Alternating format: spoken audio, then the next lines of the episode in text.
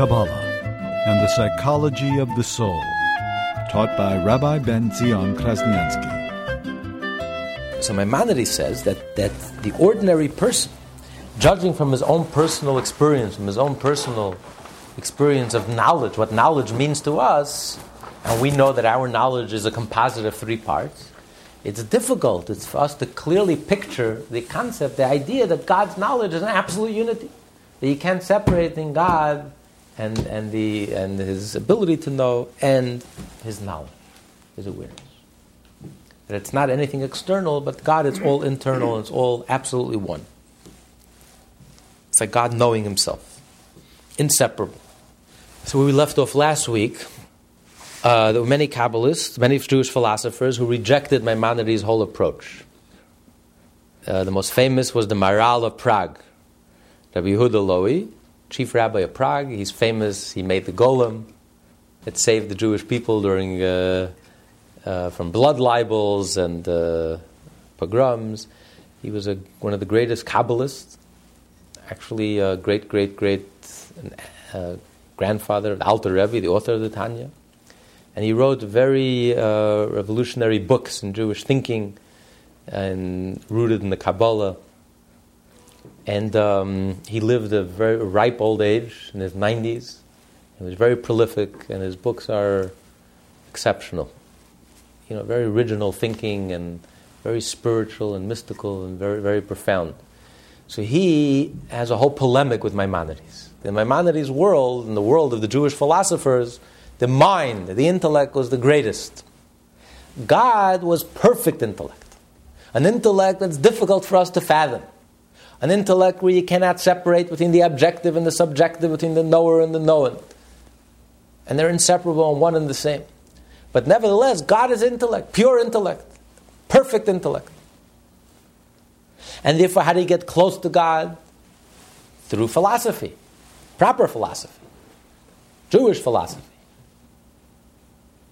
And you have to know the 13 principles of faith because that's the ABC. You want to go to, you, ha, you want to enter into the world to come. After 120 years, you want to go to paradise, the soul, this is the ABC. If you don't know the ABC, you don't know the language. The ABC is the language of Jewish philosophy, of understanding God, then you simply have no way of, of living in God's eternal bliss and being connected with, with, um, with God in the afterlife. So this was the philosophical approach to Judaism. Maharal of Prague, Rabbi who had a much more mystical approach, he argues vehemently with Maimonides.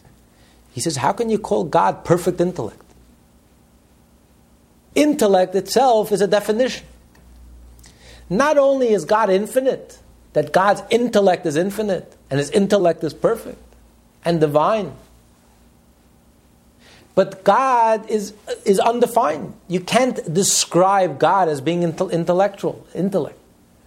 Because intellect in itself is a definition, is limiting. God is beyond any definition. God is infinite. The Kabbalists talk about God's being infinite.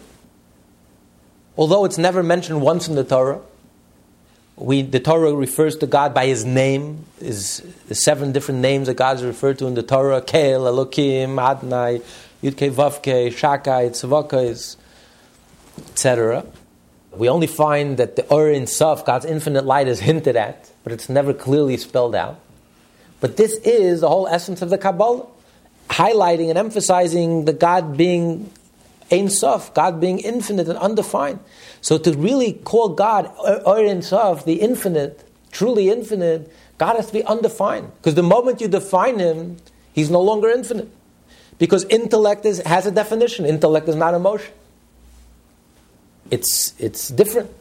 So if, even if it's a perfect intellect, an infinite intellect, but the fact that you're defining it by intellect is already, is already a, um, a definition, and God, by, by His being truly infinite, is, is not only infinite, but is undefined. You can't define God. You can't label God. You can't define God. God is not intellect.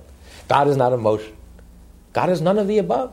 He says, and that's why the rabbis never referred to God as Haseichel, the intellect, pure intellect, the perfect intellect, which was the ideal for Socrates, the ideal for Plato and, and um, um, you know, for all, all the, the um, Aristotle, all the great philosophers, that was their ideal. Their ideal was pure intellect, and the angels are great intellects, and God is the perfect intellect, the cause of all causes. But the Jewish, the Torah refers to God as Hakadosh Baruch Hu, the Holy One. What does holy mean? What does the word holy mean? Kadosh, Kedusha, holy. Intellect is not holy. What is the definition of holy? Holy means separate, transcendent, above. It means God is something totally different. God transcends the entire known universe and our entire frame of reference. God is above our entire frame of reference. To define God with intellect, you can't define God by intellect. This is our boundary. Our frame of reference is the five senses, the mind, the intellect, the emotions, our uh, concepts, numbers, concepts, ideas, past, present, future. That's our whole frame of reference. That's our reality. We can't think outside of the box. We don't realize that this, there's a whole other reality that's beyond our whole frame of reference. God, you can't fit God into a straitjacket. Don't call God, the Torah never calls God Haseichel, the perfect intellect. God is not Seichel. It's putting God into a straitjacket. God is infinite. God transcends our entire frame of reference. Not only God transcends time and space, just like God transcends time and space, God transcends concepts, ideas, the whole idea of intellect, the whole world of intellect. God's reality is beyond that and transcends it. We don't know what it is. We're not God. Just like a blind person can't know what the sense of sight is because he simply doesn't have that experience, it's impossible for us to know what God is. All we can say is that God is infinite, or Ein Sof, God is undefined. We have no idea. The moment we open our mouth, it's not God. Because the moment we use a word to describe something, it's already, it's already a definition, a description, and it's already off. It's not God. What is God? We cannot know what God is. Because God totally transcends us. He transcends our whole frame of reference. We are not God. We don't have God within us. We're not God, and we don't know what God is to say that we can know God is like saying I can grab God with my fingers. That's a ridiculous statement. You can grab God with your hands. So anyone who thinks that he can wrap his mind around God and understand God and comprehend God, it's impossible. You can't, just like you can't grasp God with your hands, you cannot grasp God with your mind. God is not mind. God is not intellect. What is God? We have no idea. All we know is God is holy. Totally transcends our whole universe. Known and unknown universe. God totally transcends infinite, or of undefined. So he argues vehemently with Maimonides, who defines God, that God is the perfect knowledge. God is the perfect knower and the perfect knowledge. And God and His knowledge and, his, and what's known is all one and the same and inseparable. He says it's all fine and good. But to call God intellect is already the meaning, is already a definition, is already a distortion. That's not God. God is holy. What is God? What is God's substance? We have no idea. So, therefore, the question remains we saying that the Jewish soul is rooted in God's wisdom. According to the Maharal of Prague, God's wisdom is not God. Because God is not wisdom. God is undefined, beyond any definition, beyond any description. Wisdom to God is the same like, like, like the hand, action. It's totally external to God. So if the soul is rooted in God's wisdom, it's not rooted in God's essence. So how can we say that the Jewish soul is literally a piece of God, a piece of the divine essence?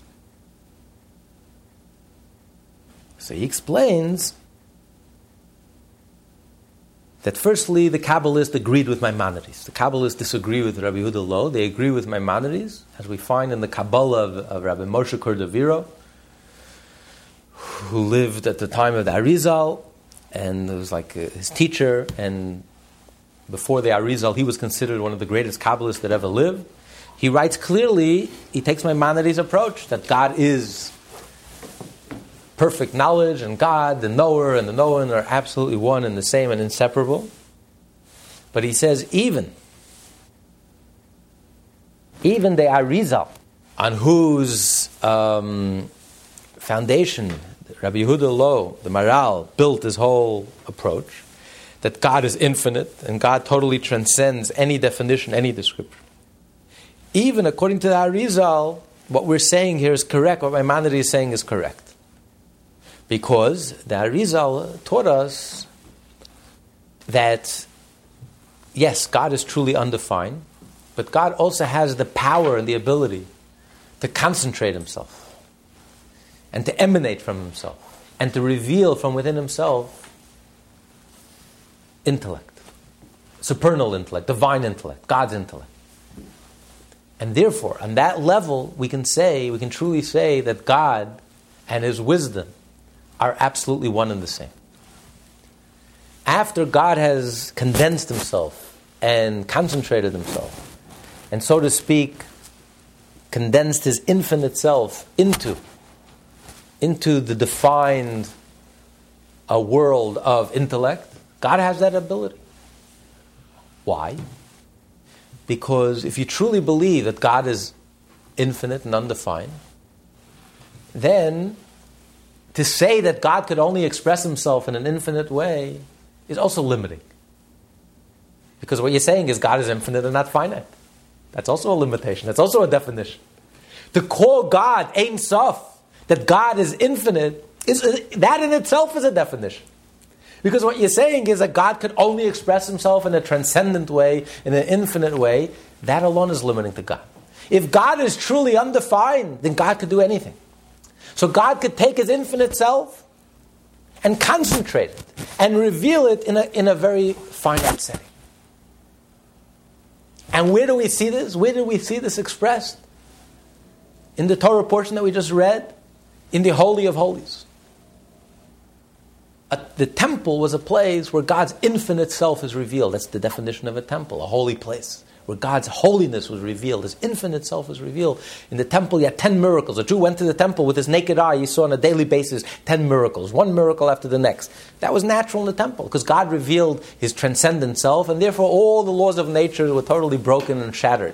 And this, was in, and this inspired the Jew. When a Jew saw firsthand godliness, how all the laws of nature were suspended before his eyes, and that the whole world is really operating on a different level, it gave him a glimpse of God's holiness, of God's divine self, of God's infinite self, and it reminded him that the whole world, the whole world of nature that we're so caught up in, that we, that we take for granted and that, we, that defines us, that there's a reality beyond it that transcends the whole world of nature. So this inspired a Jew and gave him the strength to be able to live a life of Torah mitzvah, to go back to his farm, go back to his business, go back to his mundane daily life, and, and live a godly life and live a Jewish life. But then there was the Holy of Holies. Holy of Holies was a miracle within a miracle, it was a unique type of miracle that we don't find anywhere else. The rabbis say in the Holy of Holies, the Holy of Holies had a certain measurement 10 cubits by, by 20 cubits, approximately 30 feet by 15 feet. And then it had the ark. And the ark, we read last week, had the cherubim, the cherubs. On top of the cover of the ark, you had the cherubs with the wings. So the rabbi said, if you had four measuring sticks in the Holy of Holies, from one end of the room to the other end of the room, you would get 30 feet. Okay. If you took a measuring stick of the ark, you would get the measuring of the ark, two and a half cubits. So you have two measuring sticks already, right? One end of the room to the other is 30 feet. You had the ark had a certain measurement, then, if he took another two measuring sticks from the wall of the room till the ark on this side, from the wall room to the ark on this side, he would end up with 15 cubits. As if the ark wasn't there. At the same time, simultaneously. you, have, you, have, you have these four measuring sticks all out at the same time. And it's 15 feet, the ark is not there. At the same time, it is here. I'm measuring it. And the room didn't expand, the room didn't change. I have measuring it. It's 30 feet didn't widen, didn't. The ark didn't shrink. It's the exact size the Torah spells out. Otherwise, it wouldn't be holy. The room would not have holiness. It's only holy because the ark is precise measurements the Torah spells out. So it was a paradox. It took up space, it didn't take up space at the same time. Like, it's like a mind, a mind. it's a trick, it's like a pl- playing with your mind. It's, it's space and no space. We could understand a miracle where the laws of nature are suspended, so, so the laws of, of time and space are suspended. There is no space. You, you, you, you, you fall into a hole where there is no time and there's no space. And, you know, the science, science, the scientists uh, imagine or dream of a, you know, you go into a hole and you end up in a different time or a different space. And you move from one place in one dimension to another dimension. That's fine. That's a world that transcends conventional world that we live in. But to have at the same time where time and space is time and space is space and it's rigid and it's defined and it's there, and at the same time there is no time and space, this is squaring the circle. This is a paradox. This makes no sense. This is stupefying. How is it possible? How can you square a circle? It's impossible. At the same time, it's like putting an elephant through a needle hole. Not that you shrink the elephant, and not that you expand the needle hole. The needle hole remains a needle hole. The elephant remains an elephant, and the elephant, as it, as it remains an elephant, goes through the needle hole. It's impossible. The human mind says impossible. That's exactly what happened in the Holy of Holies. Because the Holy of Holies expressed God's very essence. God's essence is God is not infinite. You can't define, limit God to being infinite. God is truly undefined. If He's truly undefined, He's neither infinite nor finite. He is both, and therefore He can combine the two in a play, in a paradoxical play. You'll have finite and infinite simultaneously at the same time, at the very same moment. So, therefore, if God would not be able to emanate from Himself wisdom, understanding, and knowledge, as the Maharal of Prague argues, if you say that God must be holy and God must be transcendent, and you cannot say that God and His intellect are one, God and His wisdom are one, then you're limiting God. Because just like God has the ability to reveal Himself in an infinite way, God also has the ability to concentrate Himself and manifest Himself in a limited way. And that's the power of Tzimtzum. The power of Tzimtzum is that God has the ability to focus and concentrate His infinite self and reveal it in a finite way.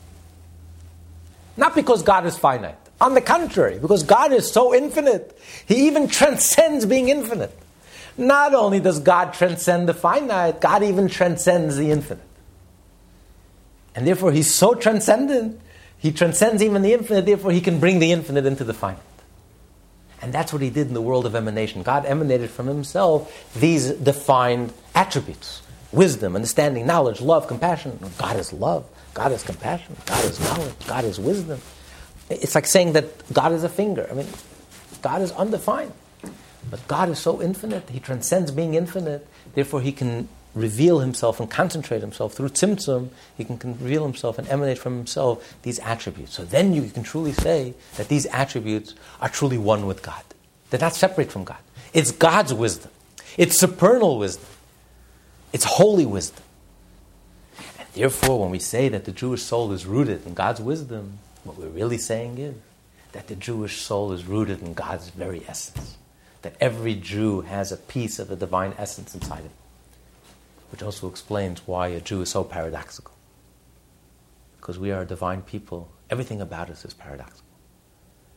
The nations of the world, the 70 nations have been watching us for 70, for, for thousands of years, and they still can't figure us out. We're still an enigma, a riddle, a puzzle. They, don't figure, they can't figure us out you know, either we are a nation apart. They can relate to the Amish, they can relate to monks, to Buddha. But to be simultaneously a nation apart and yet simultaneously totally engaged in the world, taking the world head on and yet simultaneously being apart, it doesn't go together. Either you're liberal or you're conservative. But to be both at the same time, to be the most compassionate people on the face of the world, and at the same time to be the most demanding people on the face, judging ourselves and living up to the highest level and the highest standard, and, and pushing everyone else, demanding from everyone else to live up to the highest level.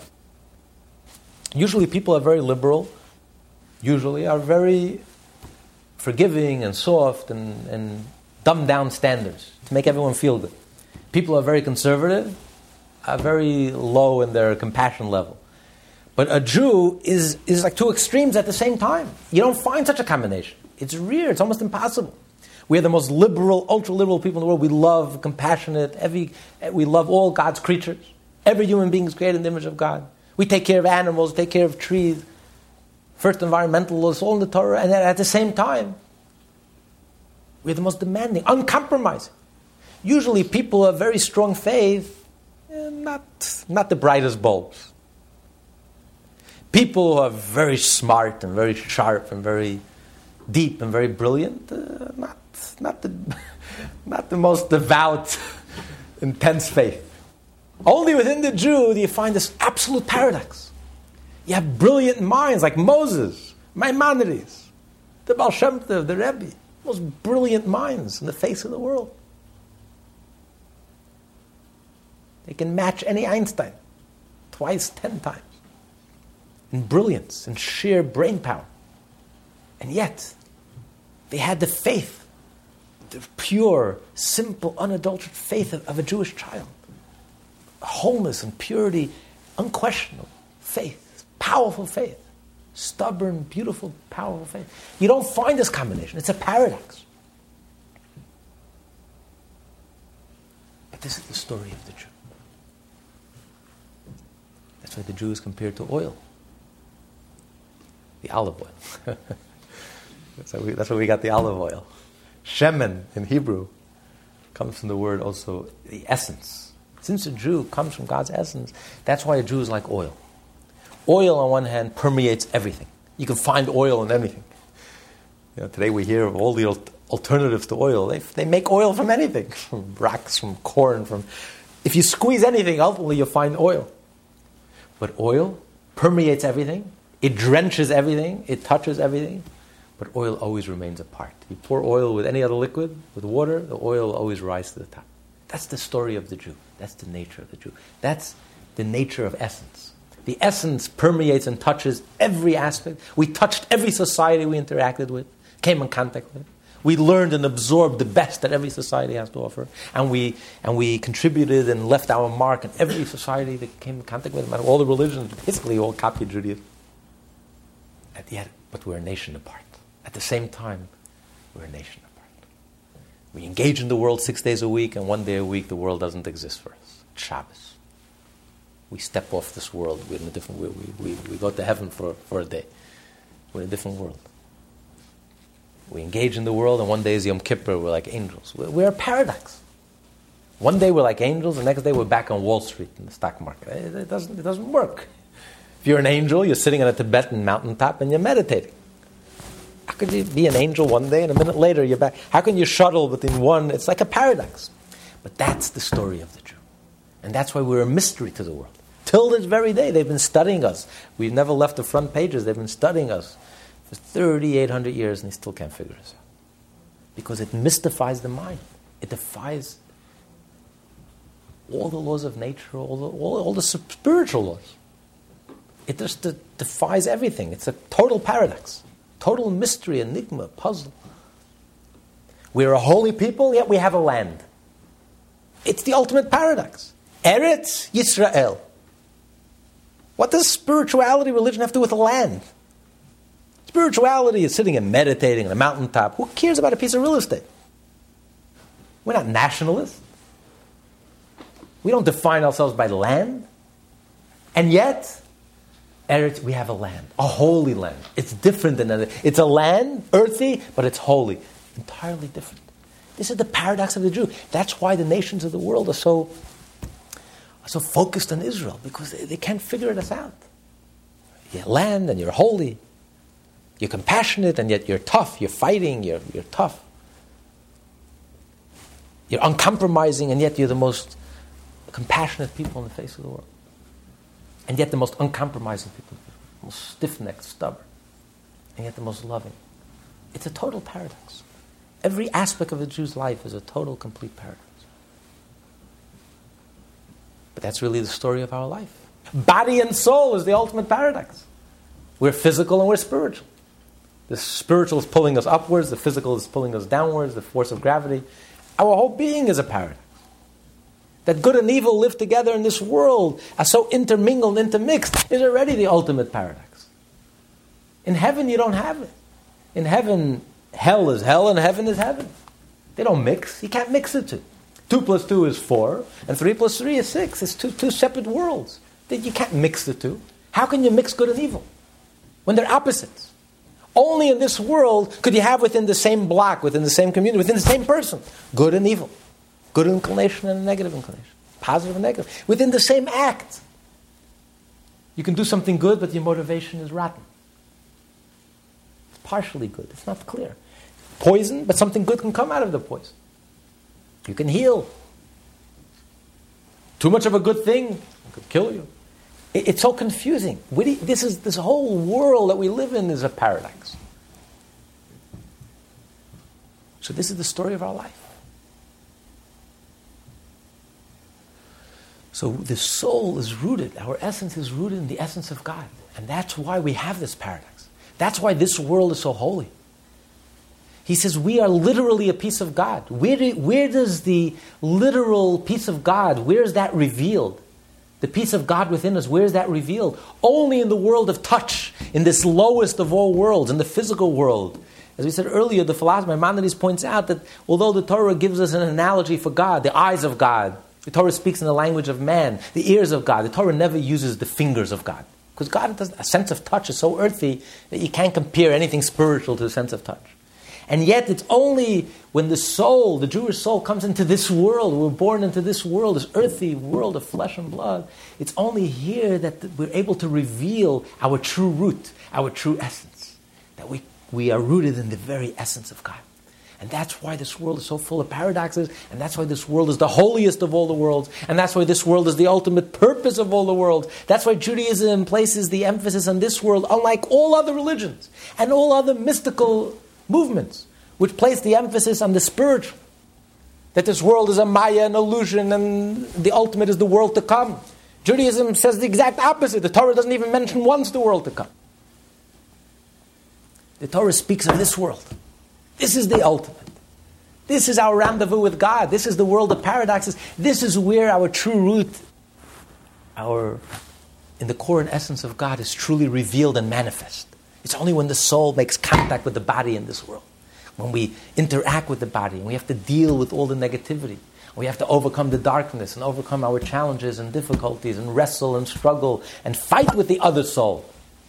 It's only then that the true root and source, our true root and source, is really revealed and manifest. Kabbalah and the psychology of the soul, taught by Rabbi Ben Zion Krasniansky.